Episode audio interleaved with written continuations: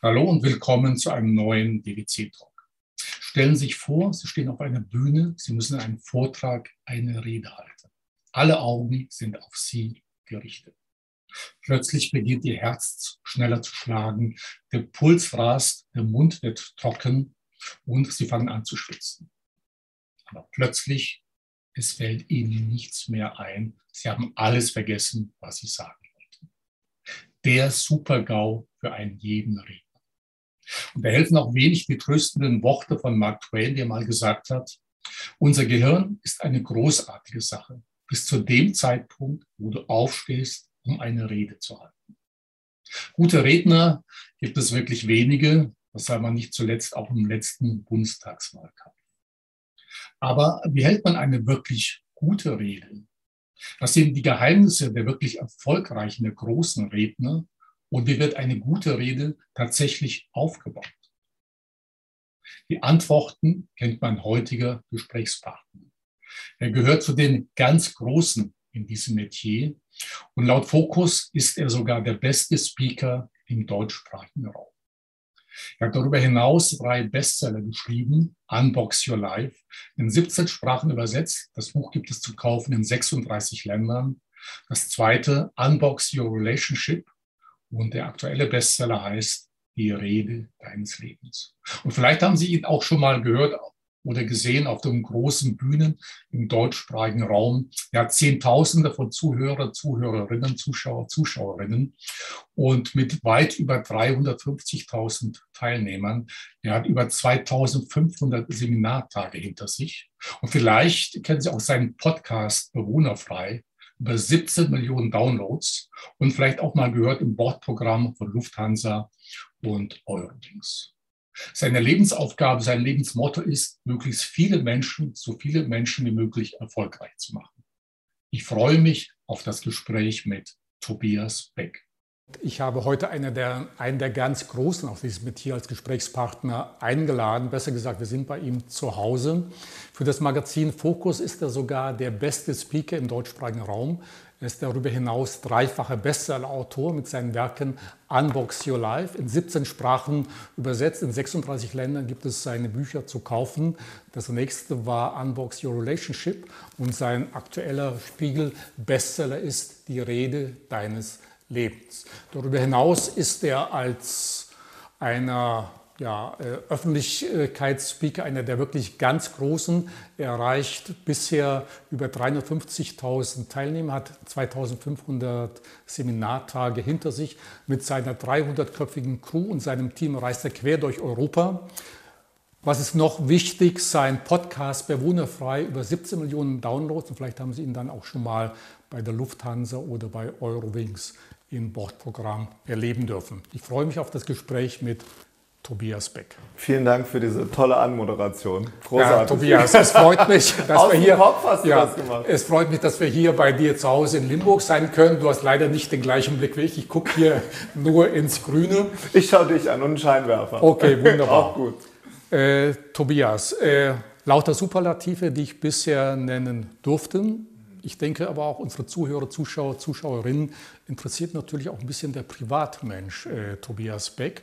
Du bist Familienvater, verheiratet, zwei Kinder, ja. Junge und Mädchen. Ja. Und du hast ja nicht ganz so toll angefangen. Du hast geschrieben hier in deinem Buch die Rede äh, deines Lebens. Du bist von der Grundschule aus dem Kindergarten geflogen, aus fünf verschiedenen Gymnasien. Ja. Warst du einfach nur faul gewesen oder was ist da passiert? Hast du keine Lust gehabt? Ich glaube, eine Kombination aus beidem. Ähm, ich war faul, ich habe boykottiert, ich habe das System boykottiert und ich habe tatsächlich das, wonach wir uns alle sehen, nicht gefunden. Ich habe immer bei meinen Klassenkameraden gesehen, der eine konnte gut malen, der andere konnte gut Mathe, der andere konnte gut Deutsch. Und ich habe irgendwie nichts gefunden, was ich konnte. Und das war erst in der 13. Klasse. Da hatten wir ein Theaterstück auf einer Gesamtschule. Meine letzte Schule war äh, eine Problemschule in einem Problemviertel. Ähm, und da haben wir ein Stück aufgeführt mit einem Intendanten vom WDR, das wusste ich aber zu dem Zeitpunkt nicht, sondern er war unser Literaturlehrer, unser Aushilfslehrer. Und äh, der hat mir danach gesagt, Tobi, ich habe es gefunden. Du hast mich doch mal gefragt, was kann denn ich? Und da hat er gesagt, du kannst vor Menschen reden, du kannst Menschen begeistern. Und äh, bis zu dem Punkt, als ich das dann beruflich irgendwann machen durfte, sind äh, ja 23 Jahre vergangen. Und es gab sicherlich auch noch ein paar andere Ereignisse. Du bist dann Flugbegleiter geworden bei Ja. der Lufthansa. Darf ich Allerdings zumindest mit Ansagen Lernschwäche, mit Lernschwäche äh, wie ich lesen äh, konnte. Du bist aber auch dann Hochschuldozent Ja. geworden für zwei Jahre, 2015 bis 2017 Ja, genau. äh, glaube ich. Und ja, aber was waren vielleicht deine Mentoren oder gibt es besondere Menschen, die dich auf deinem Weg begleitet haben oder dorthin gebracht haben, wo du heute bist? Ja. War das mehr Zufall oder auch Glück? Wobei ich gelesen habe, Glück gibt es eigentlich nicht. Glück sei die Wiese, auf der die Dummen grasen, Ja. habe ich gelesen. Also war es da ein bisschen Zufall oder was hat dich dahin gebracht, wo du heute tatsächlich bist? Also ich glaube, dass es immer Menschen gibt, die uns anders wahrnehmen, als wir uns selber sehen. Ich vergleiche das immer mit einem Museum. Du läufst durch ein Museum und erkennst symmetrische Muster. Passt das Bild in das Museum? Passt das Bild zum Bild, was daneben hängt? Und so ist es bei uns Menschen auch. Also ich bin ein Bild und andere können mich inklusive Rahmen und meinem Umfeld wahrnehmen. Und da gab es tatsächlich des häufigeren Menschen, die mir entweder gesagt haben, das passt nicht oder das passt. Mein erster großer Lehrmeister, wenn es den gibt, war es auf jeden Fall die Lufthansa, weil ich dort das Dienen gelernt habe. Ich habe dort gelernt, mein Ego, was mich sehr oft früher behindert hat, hinten anzustellen und andere Menschen zu bedienen. Und das ist ein unglaublich flacher Satz, das Verdienen von Dienen kommt, ist für mich jetzt in meiner heutigen Position als, als Redner unglaublich wichtig. Warum? Weil das ist wie ein Flug. Passagiere setzen sich hin, in dem Fall Auditorium setzt sich hin, auf Knopfdruck muss ich abliefern. Bei der Lufthansa auch. Also es ist eine große Gemeinsamkeit dort und das habe ich gelernt während der Fliegerei. Und dann gab es tatsächlich Menschen, die ja, mich als Bild mal umgehängt haben und die haben mir Chancen gegeben. Ich durfte zum Beispiel, äh, jetzt will ich schon wieder als welche Lufthansa-Werbung machen, also das unbezahlt, liebe Lufthansa, ähm, durfte ich die großen Veranstaltungen für die Star Alliance moderieren. Aus dem Nichts, als Flugbegleiter, weil sie gemerkt haben, oh, der kann ja reden. Und so gab es immer wieder Menschen, die mich dann in andere Räume gestellt haben. Und so war ich dann äh, erst Moderator, dann Coach, dann Trainer, habe also vor kleinen Gruppen gesprochen, übrigens über ein Jahrzehnt, damit es nicht so aussieht, als wäre das übermorgen passiert. Ja, das habe ich zehn Jahre gemacht und dann bin ich irgendwann durch Zufall oder Glück, wenn ich daran glauben mag, auf einer Bühne gelandet, wo ich das Programm, was ich über ein Jahrzehnt fast jeden Tag erzählt habe, äh, auf einem großen, äh, einem großen Auditorium präsentieren durfte. Ja, und das äh, haben mittlerweile 2,7 Millionen Menschen online auf nur einer Plattform gesehen, mehrere Millionen nochmal auf einer anderen. Und das war dann der Punkt, wo dann alle das Gleiche wollten, was ich aber schon Jahre vorher erzählt habe. Unser Thema ist ja, wie hält man tatsächlich eine gute, eine perfekte Rede? Wie wird man ein guter Rede, Mhm. Redner? Und was gehört eigentlich dazu? Lass uns mal mit der aktuellen Situation beginnen. Der Bundestagswahlkampf ist ja beendet. Mhm. Ja. Gab es da einen Redner, der dich beeindrucken konnte? Oder was können Redner noch lernen? Oder sollten die einfach mal bei dir einen Kurs äh, besuchen? Äh, Sie dürfen gerne einen Kurs besuchen. Äh, tatsächlich bin ich im Kopf ein Gegenteilsortierer. Also es gibt ein paar Dinge, die darf ich, die darfst du auf der Bühne eben nicht machen. Und ganz, ganz wichtig ist immer, das Gegenüber zu verstehen, in der Welt des Gegenübers zu starten und nicht in meiner Welt. Wenn ich also Parteipolitiker bin, egal welcher Couleur, äh, muss ich davon ausgehen, dass in meinem Gegenüber irgendetwas ist, was mit mir resoniert.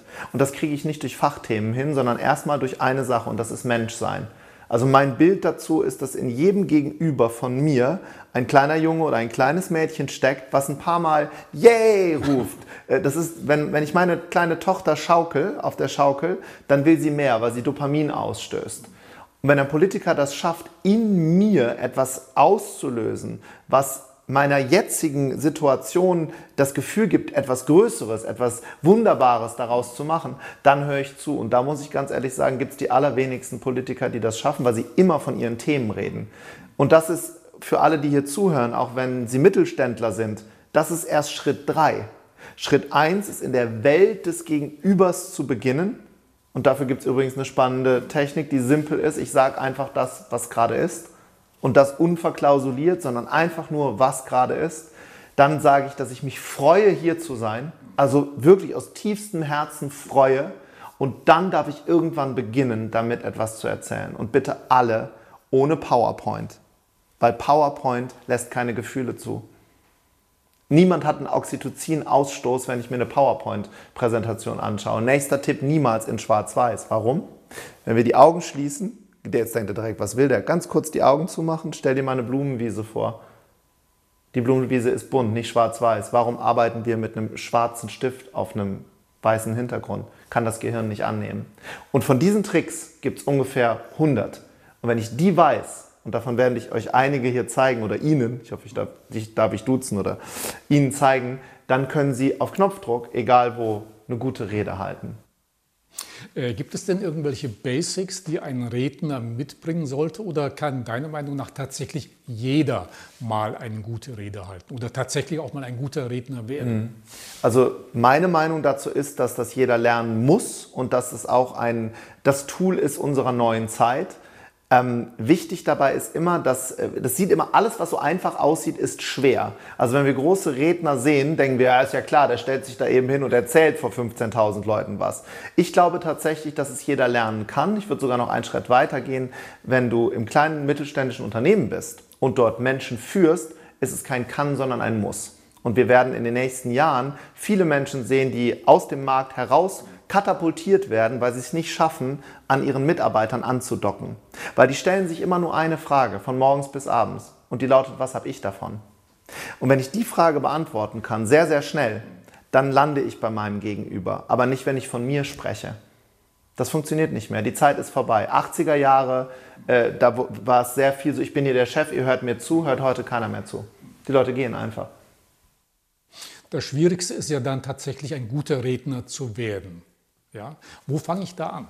Es gibt ja die schöne Geschichte aus der Antike Demosthenes, sicherlich schon gehört. Das war ja auch ein Schwächling, schwächliche Stimme, ja. schwächliche Konstitution. Deshalb wurde er auch, hatte den Spitznamen Schwächling mhm. gehabt und hat ja dann Kieselsteine in den Mund genommen und lange Texte mit gelesen, Kieselsteinen ja. geübt. Ist das ja. heute noch ein guter Tipp? Oder was sind deine Tipps, um wirklich zu sagen, denn nicht jeder ist ja der geborene Redner. Der andere, der eine hat Sprachschwierigkeiten, dann fehlt vielleicht der Wortschatz ein bisschen. Womit beginne ich? was sind die ersten Steps? Auf dieser Reise da? Der erste Schritt ist die innere Haltung, dass es nicht um mich geht, sondern um mein Gegenüber. Damit kann ich morgen früh beginnen. Ich kann morgen früh mit meinen Mitarbeitern, mit Lieferanten, mit all den Menschen, mit denen ich umgehe, oder auf der Weihnachtsfeier oder Sommerfest, wo du sprichst, kann ich authentisch, und dieses Wort ist so breit getreten, aber es ist hier jetzt wichtig, auftreten, indem ich, und hier kommt das Geheimnis, das sage, was ich wirklich fühle, nicht das, was ich denke. Ich, ich gebe dir mal ein praktisches Beispiel. Ich habe eine junge Frau kennengelernt, die hat ein Start-up gegründet. Die war bulimisch, großes Thema. Betrifft übrigens Hunderttausende von jungen Frauen in Europa.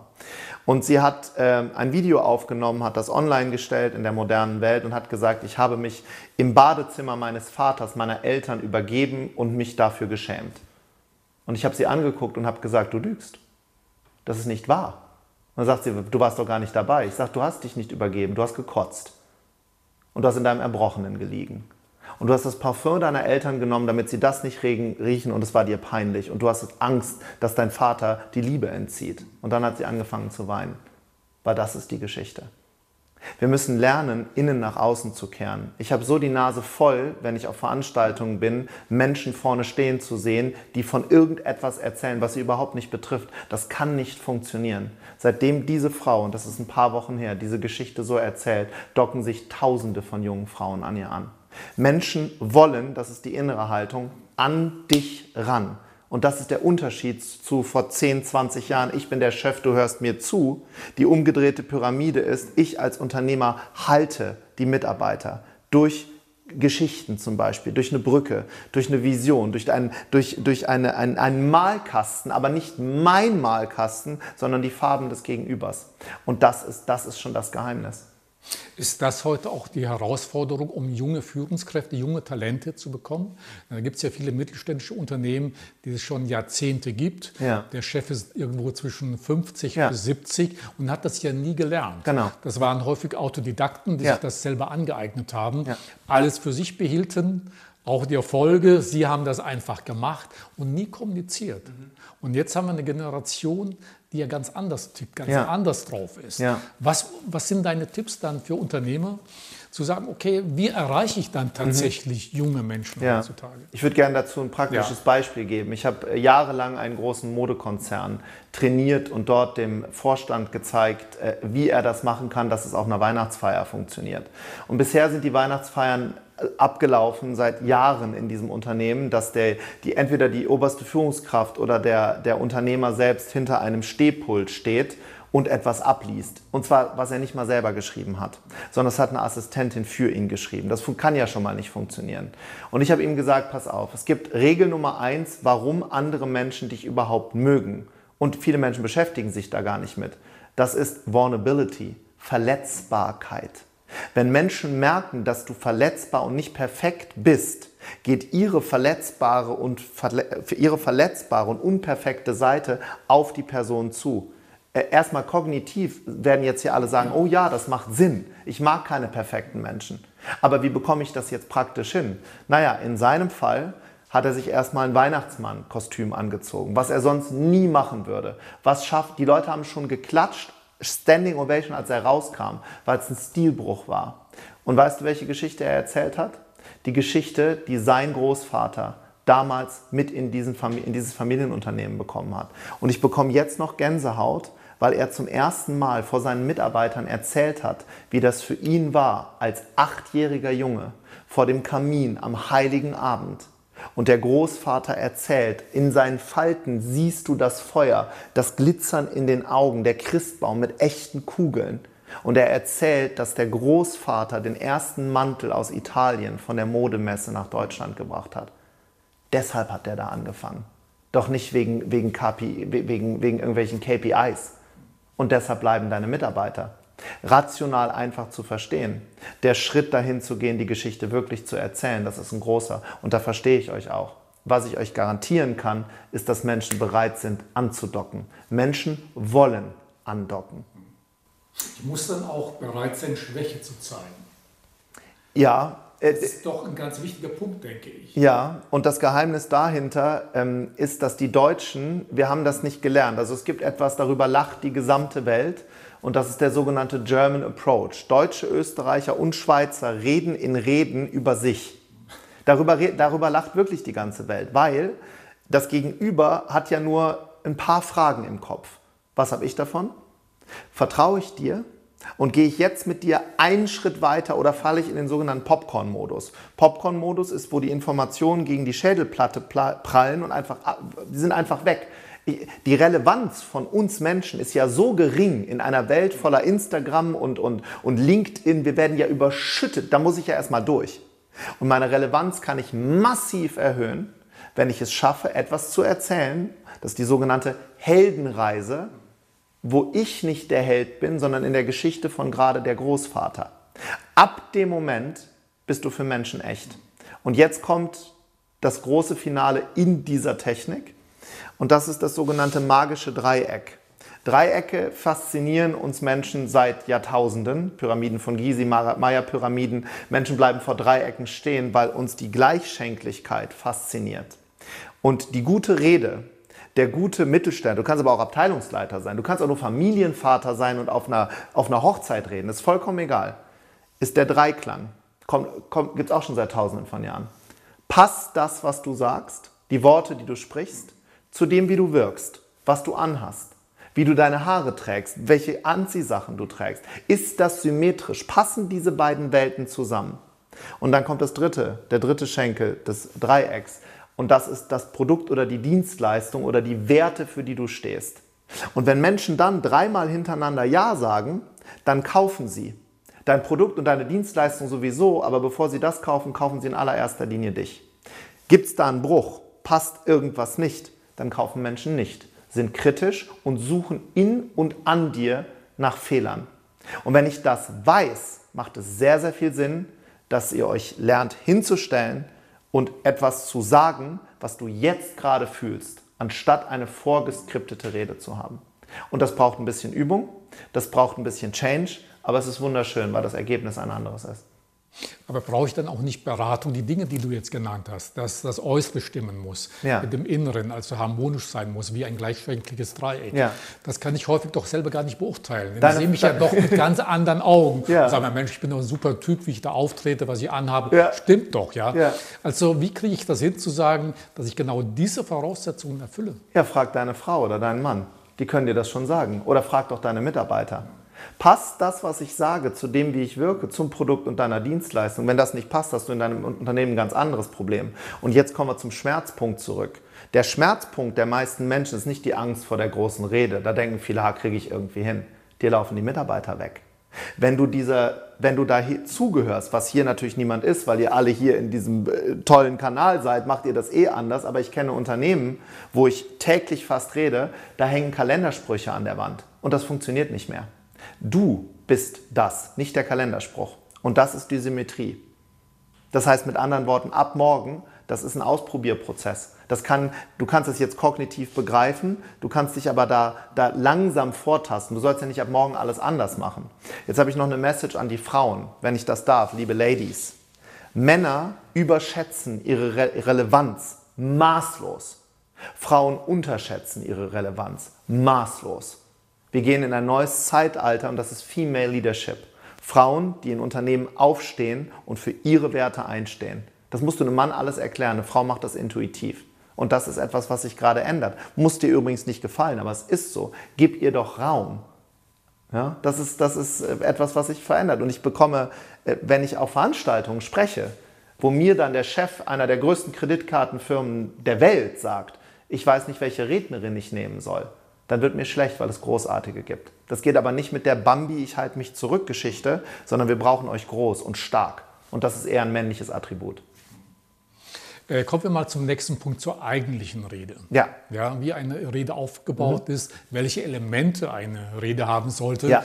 äh, worüber ich spreche. Und was ist der wichtigste Teil einer Rede? Da fällt mir so ein Spruch ein. Es gab mal den amerikanischen Filmproduzenten Sam Goldwyn, vielleicht schon mal gehört. Der hatte einen Ratschlag für seine Regisseure, für junge Regisseure. Der sagte mal, mit einem Erdbeben, mit einem Erdbeben anfangen und dann ganz langsam steigen. Trifft das auch auf eine Rede zu? Und was ist der wichtigste Teil? Ja. Er, kann das übertragen werden Ja. auf eine Rede? Also tatsächlich war das sehr, sehr lange so. Nur hat sich ja auch der Filmmarkt sehr geändert. Also es gibt tatsächlich ein paar Dinge, die sehr, sehr, sehr gut funktionieren und die ich auch so adaptieren kann. Da habe ich übrigens am Ende eine Überraschung für euch. Es gibt so sieben Techniken, die ihr als Checkliste neben dich legen könnt, damit es morgen funktioniert. Zeigen wir euch am Ende, könnt ihr einfach runterladen. Kostenfrei, kostet nichts. Keine Sorge, liebe Mittelständler. Kostet 0 Euro. Äh, Technik Nummer eins, also wenn ich einsteige, ist meine Freude zum Ausdruck bringen, dass ich hier bin, indem ich sage, ich freue mich hier zu sein. Es klingt so platt, es klingt so banal, machen die meisten aber nicht. Nochmal, mein Ziel ist nicht, meine Zahlen, Daten, Fakten in mein Gegenüber hineinzupressen. Mein Ziel als Redner, als Mittelständler ist das, was in meinem Gegenüber drin ist, größer zu machen und als sein Wunsch herauszuholen. Ist eine komplett andere Herangehensweise. Nachdem ich gesagt habe, dass ich mich freue, hier zu sein, bedanke ich mich dafür, dass Menschen überhaupt da sind. Das mache ich auch bei einem Zoom-Call, auch mit meinen Mitarbeitern. Ich habe ja selber ein Team. Und da sage ich danke, dass ihr alle da seid. Und einige werden sagen, Moment mal, ich bezahle die Leute, Tobias, bist du irre? Das hier, Zeit ist Geld. Ja, aber sei doch clever. Was, du musst dir das ein bisschen vorstellen wie ein aufgeschnittener Baum. Der hat so Ringe. Und wir arbeiten uns von außen nach innen, um an das Innere ranzukommen, um im Gehirn äh, Dinge zu umgehen, wo er oder sie gerade überhaupt kognitiv ist. Bei den Kindern, beim Kaffeekochen. Der ist ja komplett woanders, die Person. Da muss ich mich ranarbeiten. Erstens, ich bin froh, hier zu sein. Danke. Schön, ich freue mich.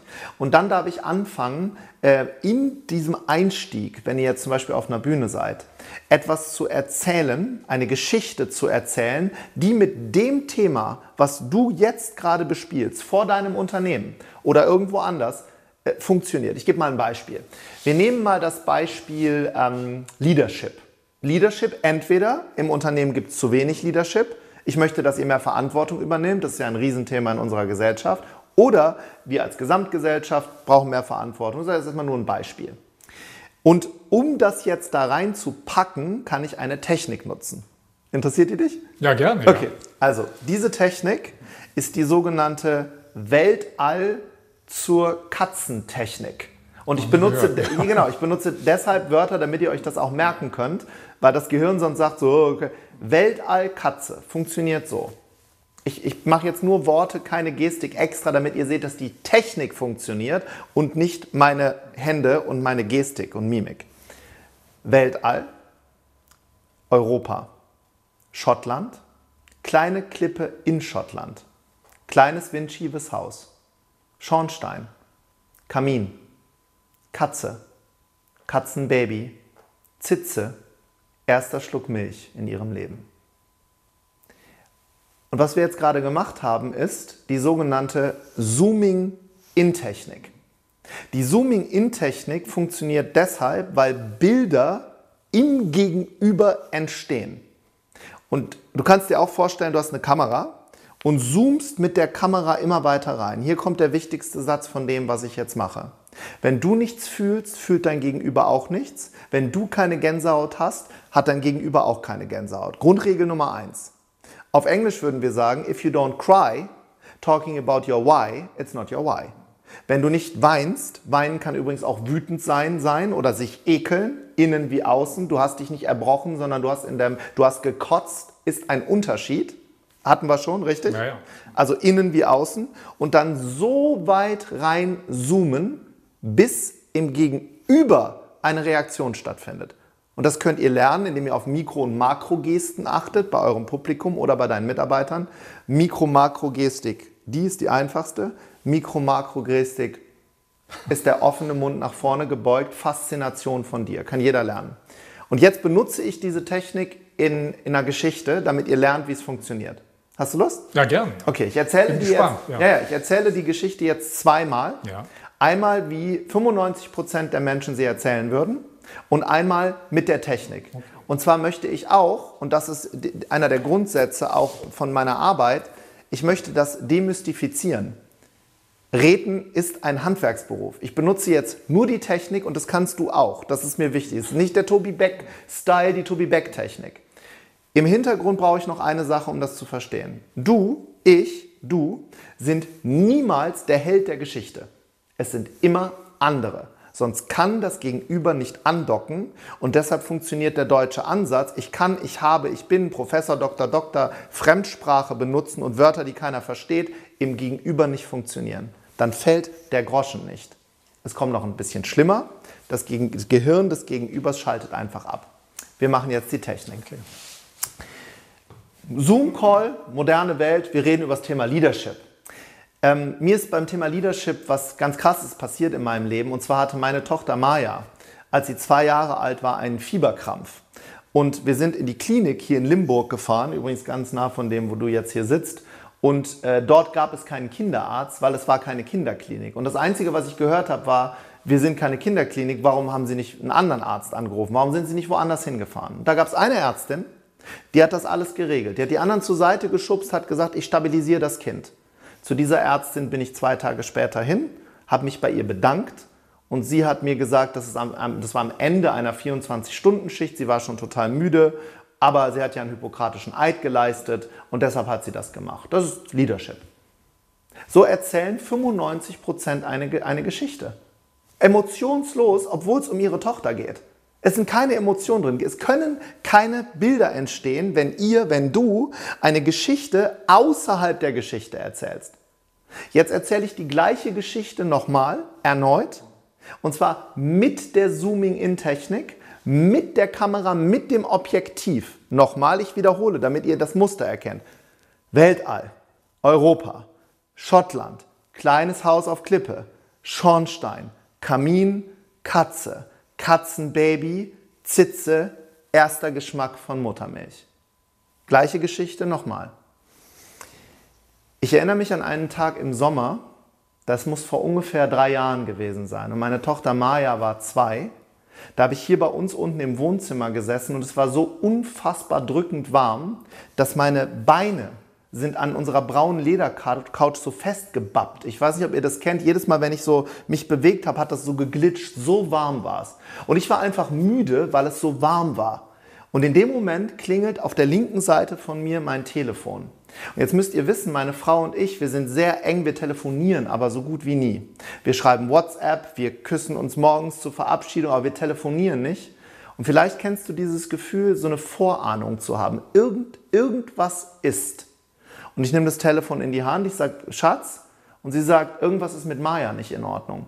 Ich sage, was ist los? Sie sagt, du, ich stehe direkt bei uns vorm Haus. Äh, Maya hat blaue Hände, ihre Lippen sind blau, ihr ganzer Körper ist heiß und ich weiß nicht, was ich mit ihr machen soll. Und ich weiß nicht, ob du das kennst, dass wenn wir Menschen emotional werden, also bei mir ist es so, dann mache ich dumme Dinge. Das ist eines meiner emotionalen Schutzprogramme. Ich habe erstmal einen blöden Spruch gemacht. Ich habe erstmal gesagt, kann alles nicht so schlimm sein. Die Klimaanlage läuft und draußen ist heiß. Logisch wird die kalt an ihren, an ihren Händen und Füßen. Bringen Sie mal rein. Und ich sitze jetzt bei uns auf dieser Ledercouch, auf der braunen. Meine, Hände, meine Füße und meine Hände sind immer noch auf dieser Couch und bei uns knallt diese große Eingangstür auf. Es ist eine schwere Holztür mit so einem Messingknopf. Die knallt gegen die Heizung und in dem Moment wusste ich, das hat sich angefühlt wie so eine Hand, die meine Kehle zudrückt hier ist irgendwas nicht in Ordnung. Meine Frau legt mir meine Tochter Maya auf die Hände und ich werde diesen Moment einfach nicht vergessen. Ich habe ihr in die Augen geguckt sie hatte, Maya hat so große blaue Augen und sie hat die, die, die, die Strähnen fielen ihr ins Gesicht geschwitzt. Der ganze Körper war so heiß und sie hat so ein Mickey Mouse, Mickey Mouse T-Shirt an äh, gehabt. Das haben wir zwei Jahre vorher ihr gekauft bei Disney World. Da war sie noch ganz klein. Und genau in dem Moment dreht sie die Augen nach hinten und wird auf meinen Händen bewusstlos. Und dann wusste ich nicht, was ich machen sollte. Man spürt es auch. Ich habe ich hab in dem Moment einfach nur geschrien.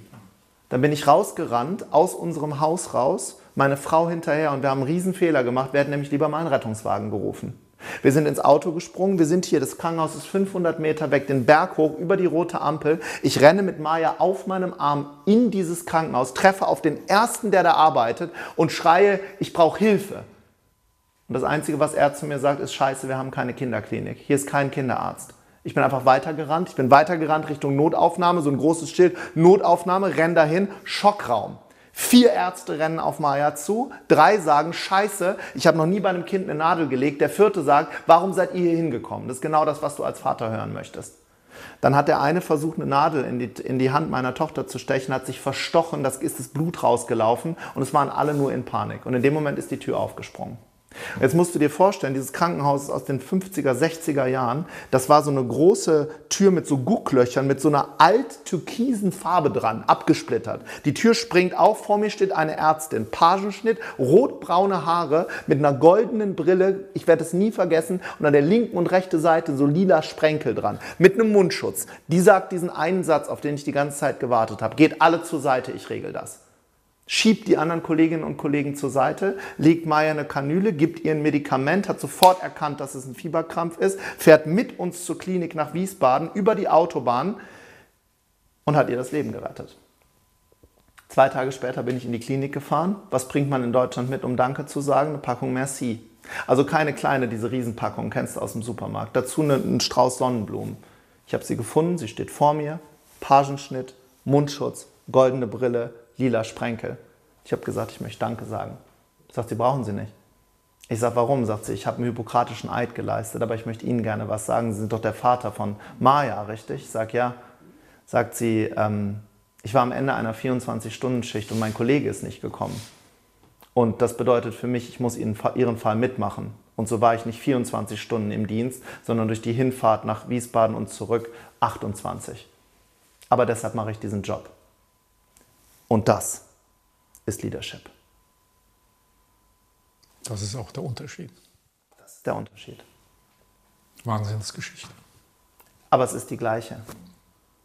Und die Geschichte habt ihr auch. Und du brauchst auch nur eine Geschichte, wo Menschen andocken können. Das heißt, wir brauchen da deine Geschichte. Und du erzählst Geschichten bitte so, dass du in der Geschichte bist. Und dafür gibt es fünf Geheimnisse. Was habe ich gerochen? Wie hat es geschmeckt? Wie hat sich's angefühlt? Und du zoomst in Details so rein, dass du es vor deinem Auge siehst. Dann hat dein Gegenüber die Chance, es auch zu sehen. That's it. Wahnsinn. That's the magic. Die Magie ist wie so oft im Leben, dass es keine Magie gibt. Und dann, wenn du jetzt ein ganz großer bist oder eine ganz große, fragst du die Leute, die um dich rum sitzen, was war denn für dich dein größter Leadership-Moment? Und schon sind sie drin. Jetzt ist nämlich nicht mehr deine Geschichte, sondern ihre. Und dann machen wir einen Workshop zum Thema Leadership und kreieren unsere Werte in der Firma. Aber du bist nicht der Held, sondern das Gegenüber ist der oder die Heldin. Ziemlich simpel. Und das ist nur ein Tool von ganz, ganz vielen. Und jetzt bin ich ja in meiner Rede schon drin.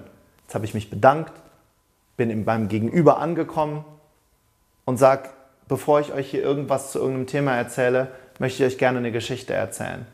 Und wenn ihr wollt, machen wir noch ein bisschen Feenstaub drüber. Ähm, in dem Moment, wo du die Geschichte erzählst, machst du einen sogenannten State Change. Das heißt, wenn du vorher gestanden hast, setzt du dich hin. Wenn du vorher gesessen hast, stellst du dich hin. Weil in dem Moment wird nochmal äh, ähm, etwas aufgebaut im Gegenüber, dass jetzt eine Geschichte kommt. Und da bin ich wieder bei dem Kind, mach das nochmal. Wir, wir können auch hier soziopsychologisch über Hormone sprechen. Wenn du über etwas sprichst, was Kinder, deine Eltern oder, oder emotionale Bindung mit anderen auslöst, schüttet in deinem Gegenüber der Körper Oxytocin aus, das, das Kuschelhormon. Sonst würden doch Werbung und Filme überhaupt nicht funktionieren. Du möchtest aber auch ein bisschen Cortisol, ein bisschen, ein bisschen Stresshormon drin, indem du sagst, am Ende meiner Rede werde ich noch ein paar Fragen stellen. Schon hast du auch noch was eingebaut, wo das Gegenüber sagt, oh Gott, das ist ja cool, hoffentlich werde ich hier nicht bestraft oder kriege eine Belohnung. Das ist alles so logisch. Ist ein Handwerkszeug, was Leader, was Mittelständler heutzutage brauchen. Wenn, du, wenn ich ehrlich sein soll, war es in den 90er Jahren gar nicht nötig. Da haben Menschen getan, was du wolltest. Die Zeit ist vorbei. Ich glaube, jeder, jede, der jetzt oder die jetzt diese Geschichte von dir gehört hat über deine Tochter, da sagt sich, Mensch, ich möchte die Geschichte genauso erzählen können, meine Geschichte, wie Tobias das eben gemacht hat. Ja. Aber wie kriege ich das hin? Ich habe ja nie gelernt, so diese Gefühle zu sagen. Ich war immer faktenorientiert. Ja. Okay, das und das ist das passiert. Dann soll ich mich hinstellen und so das erzählen. Ich meine, Begeisterung, das ist, als ob man zwei rechte Hände hätte. Bei dir merkt man das, ja. Aber wenn ich das nie so gemacht habe, wo fange ich dann an? Ja. Also Kann ich das tatsächlich ja, lernen? Das kannst du lernen. Also A bekommt ihr nachher noch diese Checkliste dazu und tatsächlich ist das meine, meine Hauptarbeit neben meiner Arbeit äh, äh, selber Reden zu halten, äh, bringe ich anderen bei, wie Reden eben funktioniert. Zum Beispiel bei der Public Speaking Academy, wo ganz viele Unternehmer hinkommen. Werbung, Vorsicht. äh, wo wir dann eben genau das rauskristallisieren. Was ist dein Stückchen vom Dreieck? Dennoch ist die Technik, ich wiederhole es nochmal, Weltraum, Schottland, Katzenzitze, du zoomst einfach rein. Und zwar egal bei welchem Thema. Du kannst auch über, über Schrauben sprechen. Aber was hast du mit der Schraube zu tun, wenn du Schraubenhersteller bist? Und was hat dein Gegenüber davon, dass es dich mit der Schraube in dieser Geschichte gibt? Ansonsten ist die Geschichte wertlos. Warum? Weil im Gegenüber das Gehirn es nicht greifen kann. Da gibt es sogenannte Dendriten. Die, sind, die kannst du dir vorstellen wie Wächter. Die sind dafür verantwortlich, dass wir nicht irre werden. Weil wir kriegen ja von morgens bis abends Botschaftern. Und die Dendriten, die Botschafter, nicht Botschaften, die Dendriten sind dafür verantwortlich, nur bestimmte Dinge in dein Gehirn überhaupt hineinzulassen. Und deshalb, ja, üb das. Kann jeder üben. Tatsächlich ja. ist das möglich. Ja? ja, kann jeder üben. Und die überraschendsten, über, für mich überraschendsten und überraschtesten Teilnehmer, beispielsweise der Public Speaking Academy, sind die, die sagen, das kann ich nicht. Und wenn die vorne stehen und diesen Schutzwall hochfahren, Vulnerability, Schlüssel Nummer eins, Verletzbarkeit, und die fahren den hoch und erzählen die Geschichte hinter der Geschichte. Wir haben drei Gesichter. No, noch ein Trick, wenn ihr Tricks mögt. Wir haben ein öffentliches Gesicht. Das bist du zum Beispiel als Unternehmer oder Abteilungsleiter. Dann gibt es ein privates Gesicht. Das, ist, das kennt dein engstes Umfeld. Verwandte, enge Freunde, vielleicht noch enge Mitarbeiter. Und dann gibt es ein sogenanntes Secret Life. Dein geheimes Wesen. Darüber redest du. Du redest darüber, was dich wirklich bewegt. Die Momente, wo du jetzt in der Pandemie nach Mitternacht mit offenen Augen an die Decke starrst und dich fragst, warum das Ganze hier. Dann docken Menschen an. Ist nicht schwer. Innen wie außen. Das dürfen wir lernen. Wenn es nur ein Geheimnis ist, ist es das. Sag das, was du denkst. Also wenn man dich so reden hört, Ich denke, Rede ist immer noch ein bisschen eine Gabe. Du sagst, es ist ein Handwerkszeug. Aber wenn man dich so hört, möchte das jeder so können. Mhm. Ja? Und gut, es gibt verschiedene Möglichkeiten, die du angedeutet hast, mhm. wie man sich das beibringen kann. Mhm. Man muss einfach mal anfangen, die ersten ja. Schritte über sich äh, bzw. seine Geschichte mhm. äh, zu erzählen. Jetzt habe ich das alles mal ein bisschen trainiert, halte auch meine mhm. erste Rede oder und so weiter. Dann gibt es plötzlich auch mal Schwierigkeiten. Ja. Ja, sagen wir mal, jetzt bin ich gut im Fluss, plötzlich weiß ich nicht mehr weiter. Mhm. Blackout, ich habe schön angefangen mit deiner Tochter und plötzlich Jetzt fällt mir nichts mehr ein. Ich weiß nicht mehr, wie die Geschichte weitergeht. Ja. Was mache ich dann? Auch das. Von der Bühne gehen dann und sagen, okay, Folge 2 das nächste Mal dann? Genau, ich oder? komme nächstes Mal wieder. Also erstmal möchte ich sagen, dass mir das auch häufig passiert. Äh, gerade wenn ich auf Tour bin oder auf Tournee mit unserem Unbox-Programm, erzähle ich ja jeden Abend die gleiche Show, zwei, drei Stunden. Und manchmal weiß mein Gehirn überhaupt nicht, habe ich das jetzt hier schon erzählt oder war das gestern in Erfurt oder war das in Bremen? Das passiert. Wir sind alles nur Menschen. Und dafür gibt es eine Technik. Toll, oder? Schon wieder ein Trick. äh, da, übrigens das Ganze, jetzt muss ich einen Schritt zurückgehen, damit diese Technik verstanden wird, was ich euch hier versuche näher zu bringen, basiert auf einer Technik, die nennt sich Suggestopädie oder Superlearning. Superlearning geht davon aus, dass du keine Informationen reinstopfst, sondern rausziehst. Habe ich vorhin schon mal gesagt. Aber das heißt, Superlearning oder Suggestopädie. Die Suggestopädie geht auch davon aus, dass in dem Moment, wenn ich mit meinem Publikum oder das können zwei oder tausend Leute sein, egal, jetzt kommt das Wort, in Interaktion gehe. Und zwar ab Minute eins. Nicht ich rede zu dir, sondern wir beide reden. Das Gegenteil ist die sogenannte deutsche Bahnstimme. Du kennst, da reden ja. Mitarbeiter ganz normal, aber wir sind übrigens gleich in Bremen, hör mal, mach mal eine Ansage. Plötzlich sagt er, meine Damen und Herren, der Nächste. Das ist, das ist nicht er. Das ist obendrauf gesetzt. Genau das wollen wir nicht. Wir wollen, dass er sagt, meine Damen und Herren, nächster Stopp Bremen. Er, er soll so reden wie gerade. Und wenn wir das machen, das heißt ab der ersten Sekunde einen Dialog zu führen, im Superlearning funktioniert das so, indem ich zum Beispiel Fragen stelle. Leadership, wir gehen einen Schritt zurück. Wie viele von Ihnen sind schon mal in eine Situation gekommen, wo irgendjemand hätte aufstehen müssen, um Verantwortung zu übernehmen? Darf ich mal ganz, ganz kurz im Raum schauen? Und dann hebst du, dann heben sie ihre Hand und schauen, wer geht da mit. Und wenn Sie merken, die Leute machen mit, haben Sie jetzt schon, habt ihr jetzt schon den Jackpot. Warum? Weil Sie sich bewegt haben. Ihr seid jetzt schon im, in der Interaktion. Ihr seid jetzt schon Orchester und nicht mehr Dirigentorchester. Das ist ein Riesenunterschied. Sondern wir machen das zusammen. Ein weiterer Trick, um dahin zu kommen, wäre, dass ich beginne, meine Sätze nicht mehr zu Ende zu und derjenige denkt und sagt sprechen. Das nennt man Loop. Ich setze einen Loop. Beispiel, welche Farbe hatten die Sprenkel auf der Brille der Ärztin, die ich vorhin benannt habe? Schnell? Genau. Lila gesprenkelt. Dein Gehirn hat jetzt gerade Spaß, weil es jetzt gerade mit mir in Interaktion gegangen ist.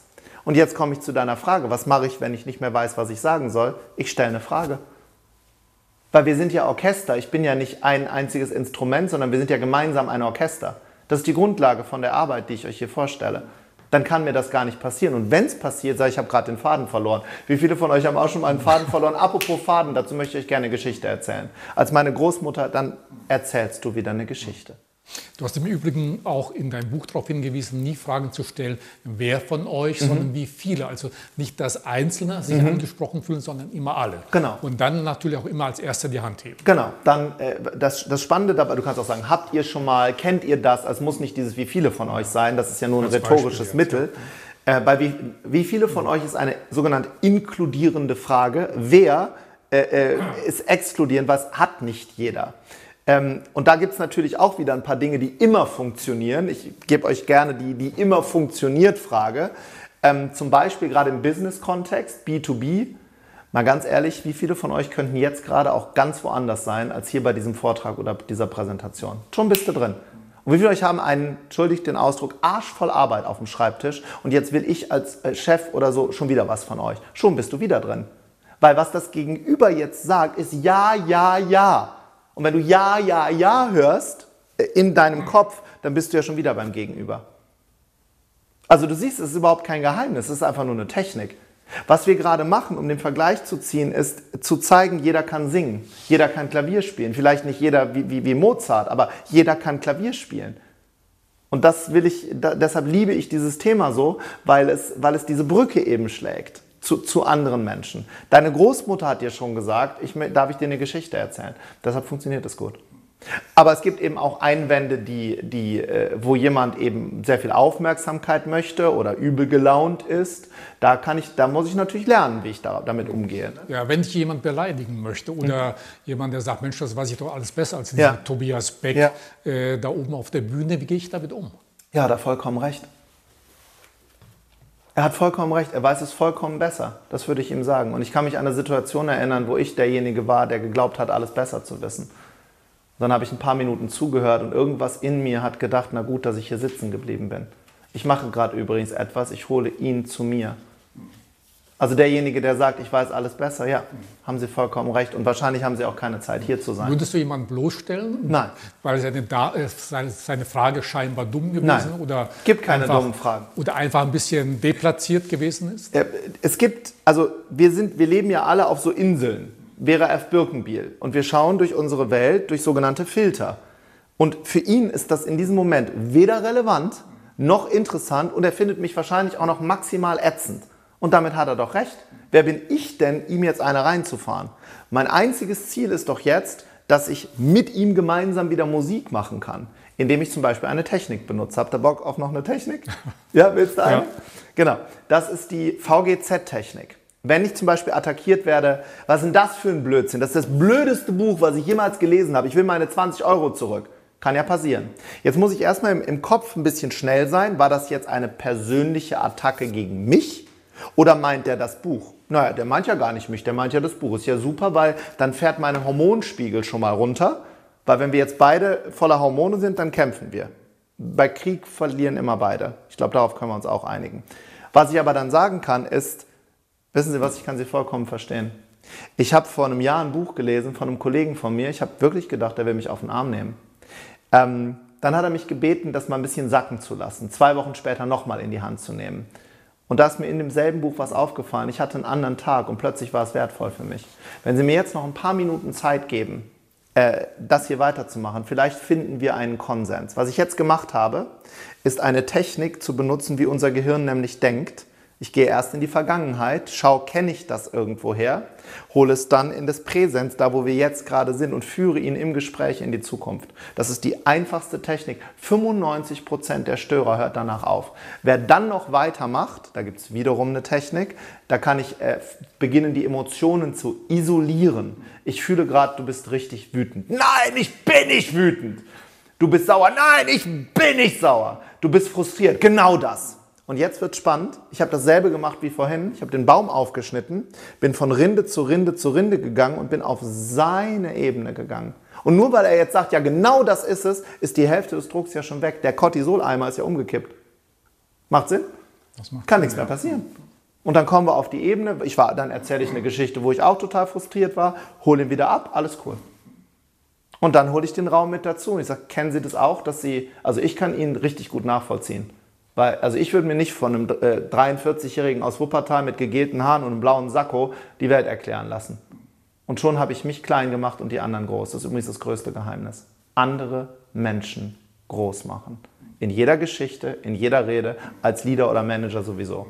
Die Zeit, wo der Unternehmer der Große ist, vorbei.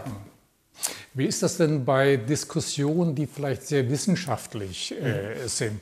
Oder nehme ich mal das Beispiel Politik. Wir haben vorhin mhm. über den Bundeswahlkampf, der ja mittlerweile zu Ende ist, äh, gesprochen. Und da gibt es auch Politiker, ich denke gerade an einen, erzähle ich dir gleich, wo auch mal Zwischenrufe provoziert werden. Mhm. Wenn da sehr hitzige Diskussionen mhm. sind, und da gibt es ja durchaus Redner, auch im Deutschen Bundestag, die erzählen eine Geschichte und so weiter, dann gibt es ja immer wieder Störenfriede, die sagen, Mensch, jetzt kommt doch mal endlich zum Punkt mhm. und so weiter. Da gibt es eine schöne Geschichte von Otto Graf Lambsdorff, war mal so ein FDP-Urgestein, ja. ein sehr guter Redner, wie man damals sagte. Und da, von ihm gibt es die Geschichte, der hat bewusst mal einen Zwischenruf provoziert. Der hat mhm. darauf gewartet.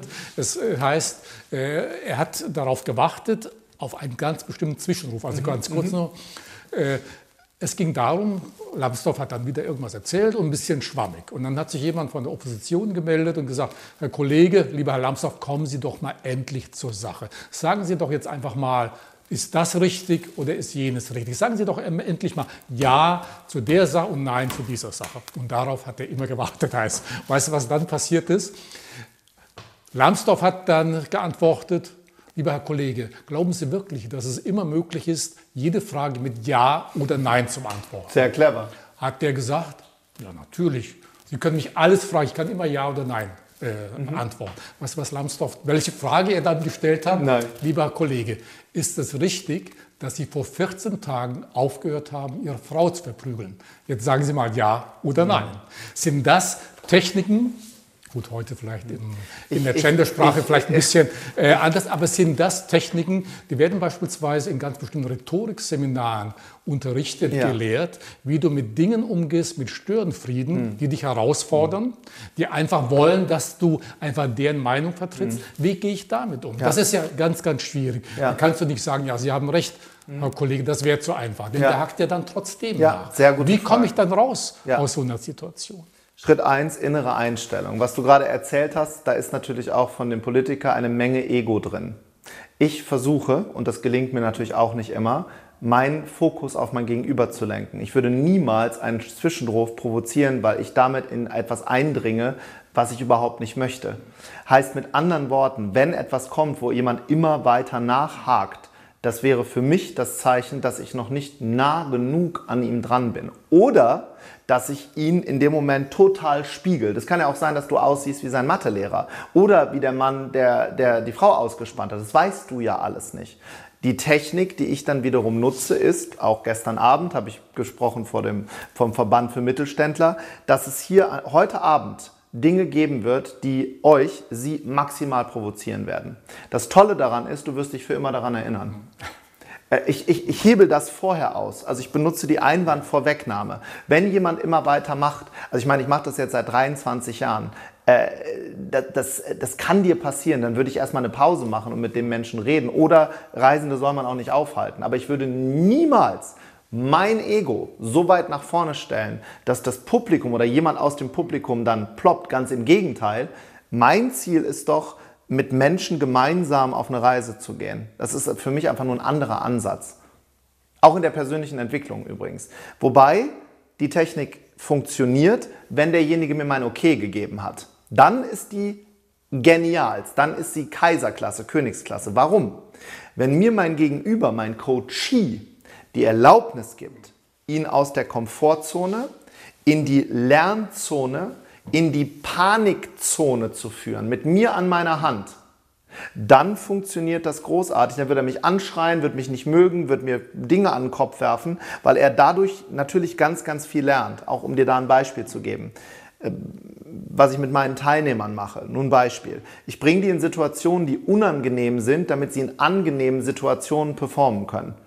Also das Gehirn bringe ich irgendwann dazu, dass die sagen, egal was jetzt passiert, ich kann immer überall eine Rede halten. Weil das Schlimmste ist die Angst. Und da führe ich die von A, Komfortzone, Lernzone, Panikzone, führe sie von A nach B, dass sie danach denken, okay, so schlimm kann es nie mehr werden, jetzt sitze ich vor dem Zoom-Raum, okay, jetzt erzähle ich die Geschichte. Da habe ich aber die auf die Erlaubnis gewartet. Und ich nenne das übrigens Ploppen. Das ist für mich ähm, äh, wie Maiskörner. Und wir drehen lang, und das ist auch wichtig, langsam die Temperatur hoch. Macht Sinn? Also Technik genial, ja. nur nicht uneingeladen. Ja. Äh, wie ist es denn in Situationen, du hältst eine Rede und manchmal erreichst du tatsächlich das Publikum nicht oder es wird nicht mitgemacht? Mhm. Dann hört man ja manchmal den Tipp, Mensch, dann setze ich da jemanden hinein, mhm. mit dem ist abgesprochen, dass er sich einfach meldet oder eine Frage stellt. Sind das ja einfach nur so ja, das Sind das wirklich erlaubte Mittel oder ist das wirklich dann der allerletzte Ausweg zu sagen, okay? Also für mich wäre das der letzte, für mich wäre das der letzte Tag. Aber manche arbeiten ja mit solchen Mitteln zu sagen, okay, wenn irgendwas gar nicht schief geht, da habe ich zwei, drei Leute wie im Fernsehen, Klaköre, ja. die klatschen schon mal ja. vorweg, damit alle anderen mitklatschen. Ja. Ist das wirklich, was du als Speaker anderen raten würdest? Nein. Das ist bestimmt etwas, was bestimmt auch Leute nutzen. Ich nutze es nicht, weil das sind für mich Taschenspielertricks. Das kann nicht funktionieren, weil es maximal unauthentisch ist und ich schon mit einer Lüge beginne. Es kann ja nicht funktionieren. Wenn ich davon ausgehe, dass wir beide ein Orchester sind, äh, und wir spielen jetzt gemeinsam Musik, da kann ich doch nicht einen Profi-Pianisten da reinsetzen, der auch noch auf Knopfdruck für mich was spielt. Das funktioniert nicht. Bei mir kommen auch keine Teilnehmer auf die Bühne, die vorher gebrieft sind. Das ist alles in dem Moment entstanden. Technik, ihr, lebt ja, ihr mögt ja gerne Werkzeuge, as ising. Ich sage das, was ich jetzt gerade in diesem Moment fühle und erlebe. Dahinter steckt übrigens auch eine Riesengefahr. Wenn du auf eine, auf eine Mannschaft triffst, wenn du irgendwo hingehst zum Reden oder äh, und die sind aber ganz woanders, in einem ganz anderen Thema, mental, in einem ganz anderen Zustand und du kommst damit was Vorgefertigtem hin, ist ja logisch, dass du nicht weiterkommst, weil die sind ja ganz woanders. Ich würde gerne ein Beispiel geben. Ich habe vor anderthalb Jahren die schlimmste Rede meines Lebens gehalten. Das Buch heißt Die Rede meines Lebens. Es war die Rede, wo ich ähm, ich weiß nicht, ob es im Buch steht, aber es war der Moment, wo ich meine Frau angerufen habe und gesagt habe, das war das letzte Mal, dass ich irgendwo als Redner aufgetreten bin. Folgendes ist passiert. Ich werde gebucht von einer großen Krankenkasse. Bin in einer Halle in Hamburg, so mit so Backersteinen, ne? so, eine alte, so eine alte Halle, also eine Hafenhalle. Komm da rein, atme ein und ich habe in dem Moment schon gemerkt, energetisch, und das sind ja leider die Dinge, die wir nicht erklären können, irgendwas, ich kriege jetzt noch schweißnasse Hände, irgendwas ist hier nicht in Ordnung, ich konnte es aber nicht greifen. Dann ist meine Ratio angesprungen, ah, Tobi, du bist aufgeregt, wird schon alles irgendwie gehen. In dem Moment kommt der Vorstandsvorsitzende zu mir, sagt, schön, dass Sie gekommen sind. Es könnte gleich passieren, dass Sie auf eine Gruppe treffen, übrigens im Raum 2000 Menschen, die anders reagiert als bei Ihren anderen Vorträgen. Ich gucke ihn an, das war ein älterer Herr, hatte eine, eine, der hatte so eine weiße Brille, werde ich auch nicht vergessen, einen Anzug, eine rote Krawatte. Und ich schaue ihn an und ich sage, was meinen Sie? Und in dem Moment wird er von seiner Assistentin weggezogen und die Veranstaltung lief weiter. Ich stehe an der Bühnenseite, bin verkabelt, habe so ein Mikrofon anbekommen und soll jetzt den Vortrag geben, den ich seit 20 Jahren andauernd gebe. Jetzt sagt der Mann auf der Bühne Folgendes. Ich habe noch eine Message für euch. Wir sind heute von einer privaten Krankenkasse übernommen worden. 50 Prozent der Menschen hier im Raum werden ihre Arbeit verlieren. Es wird konsolidiert. Wir machen eine Zentrale. Dafür haben wir einen Motivationstrainer eingeladen. Jetzt kommt Herr Beck. Wahnsinn. Ja. Was soll ich denn jetzt machen? Was soll ich jetzt tun? Ich kann denen ja nicht mit dem Tiermodell um die Ecke kommen. Ich kann denen doch jetzt nicht sagen, du bist eine Delfin, ein Wal oder eine Eule, geh auf tiertest.de und guck, wie deine Persönlichkeit ist und mach das mit deinen Mitarbeitern. Dafür brauche ich jetzt Techniken. Was habe ich gemacht? Ich habe mir einen Hocker genommen, auf die Bühne gestellt und habe eine Geschichte erzählt, wo ich genau auf ihrem Platz gesessen habe, wo ich aussortiert wurde. Und habe dann Mentaltechniken beigebracht, wie sie nach Hause kommen, wie sie mit ihrer Frau sprechen und ihrem Mann und wie sie am nächsten Morgen wieder aufstehen, obwohl sie sich fühlen wie eine zusammengedrückte Büroklammer. Aber da kann ich doch nicht mit der Standardpräsentation um die Ecke kommen. Das war klar. Ja. Funktioniert nicht. Aber das kann natürlich nur jemand wirklich dann, wenn er Profi ist. Das kann ja, ich jeder. Denke, die meisten wären da überfordert gewesen. Wir sollen da ich war Motivation, ich war maximal überfordert. zu halten, wo die Hälfte der Belegschaft entlassen wird. Also ja. das ist schon eine echte Challenge. Ja, ich war maximal überfordert. Nur was ich euch damit auch sagen möchte, ich habe nur eine Technik benutzt und die größte Technik ist Menschsein. Mensch zu Mensch. Die, die, die, der Inhalt, der Konsens meines Tuns ist, du bist okay, ich bin okay. Gemeinsam können wir mehr. Es gibt gerade übrigens einen Spiegel-Bestseller, nicht meinen leider. Es ist das geheime Leben der Bäume. Bäume sind untereinander verwurzelt, wie der deutsche Mittelstand. Da müssen wir wieder hin. That's it. Das ist das Geheimnis. Sehr beeindruckend, äh, Tobias. Ähm, was sind denn dann noch so ein paar ultimative Tipps? Du hast vorhin von deiner Checkliste äh, gesprochen, die du unseren Zuschauern und Zuhörern äh, Unternehmer, Unternehmerinnen gerne zur Verfügung stellen möchtest. Wie sieht das genau aus? Kann er sich das herunterladen? Ja. Da sind nochmal diese sieben Geheimnisse Genau. aufgelistet. Was muss er dafür tun, Ja. um das zu kriegen? Einfach eingeben im Internet www.checkliste.jetzt und da bekommst du das, was ich euch hier jetzt versucht habe, auditiv, äh, visuell zu vermitteln, nochmal niedergeschrieben. Und mit dieser Checkliste kann jeder, wirklich jeder, morgen vom Menschen reden. Das ist, äh, Und das, ist das Entscheidende nämlich auch, denn äh, der eine oder andere hat ja nicht ein halbes Jahr als Vorbereitung. Muss und er muss morgen vielleicht vor seinen Genau. Mitarbeitern treten und sagen, Ja. das ist es. Ja. Da, da, da, wenn diejenigen, die tiefer reingehen wollen, da gibt es einen tollen Online-Kurs zu. Das, da bra- brauchst du aber eine Woche. Für die Checkliste brauchst du ein paar Minuten. Aber er kann sofort damit anfangen. kann er sofort damit anfangen. ein ultimatives Geheimnis für diese Zeit, wenn du noch ein bisschen Feenstaub obendrauf haben möchtest, ist äh, Umgang mit Zoom und Medien, wo Menschen ja wie bei der Muppet Show, äh, kennst du noch, wo die beiden in diesem, in diesem äh, Balkon sitzen ja, ja. und runtergucken, so ist es ja oft. Auch da, ihr braucht einen Beauftragten für Spaß und Freude in eurem Unternehmen. Warum? Weil die Informationen online noch schwieriger zu transportieren sind. Und wie funktioniert das? Ich komme wieder zurück, indem ihr Dopaminausstöße hervorruft, indem ihr sagt, am Ende unseres Meetings hier gibt es ein kleines Quiz. Wir machen jeden Tag eins, ihr könnt Punkte sammeln. Wir können anfangen mit unserer, wenn dir etwas gefällt, mach bitte so. Das ist eine Gestik online, dass sich Leute freuen. Du kannst sowas sagen wie ja oder ja. Habt ihr das okay, dann nix. Also es ist ganz wichtig, noch mehr da reinzulegen. Geheimtipp Nummer zwei, du redest ungefähr doppelt so laut, wie du sonst reden würdest. Redner kommt von reden. Du kannst in einem Raum nicht vor 20 Leuten reden und so reden wie an einer Kaffeemaschine. Und dabei auch noch, funktioniert nicht. Doppelt so laut. Große Gesten. Großer Raum, große Gesten. Kleiner Raum mit offenen Händen sprechen. Warum? Weil Menschen offenen Handflächen folgen und du zeigst, ich habe keine Waffe. Da könnte ich jetzt 20 Stunden drüber reden. Auch davon gibt es noch 100 Tipps. Und wie ihr seht, ist es alles kein Hexenwerk. Hören wir vielleicht ein andermal, äh, Tobias. Checkliste, äh, Punkt jetzt. Dann hast ähm, Eingangs habe ich kurz erzählt, äh, oder habe ich die Zuschauer, Zuhörer gefragt, wir kommen auf eine Bühne, mhm. man schwitzt, das Herz schlägt, der Mund wird trocken mhm. und plötzlich nichts mehr. Mhm. Der Super-GAU im Grunde für jeden Redner. Was mache ich dann? Also ich konnte kein einziges Wort rausbringen. Ich stehe einfach da, ich zittere vielleicht auch da, wird sicherlich der eine oder andere nachempfinden können, dass es ihm vielleicht schon mal, ja was mache ich dann? Still und heimlich wieder die Bühne verlassen? Ja, jetzt, wird, jetzt werde ich dir eine Antwort geben, die dich wahrscheinlich überrascht und vielleicht das Interview am Ende auch nochmal in eine andere Richtung, in eine andere Richtung dreht.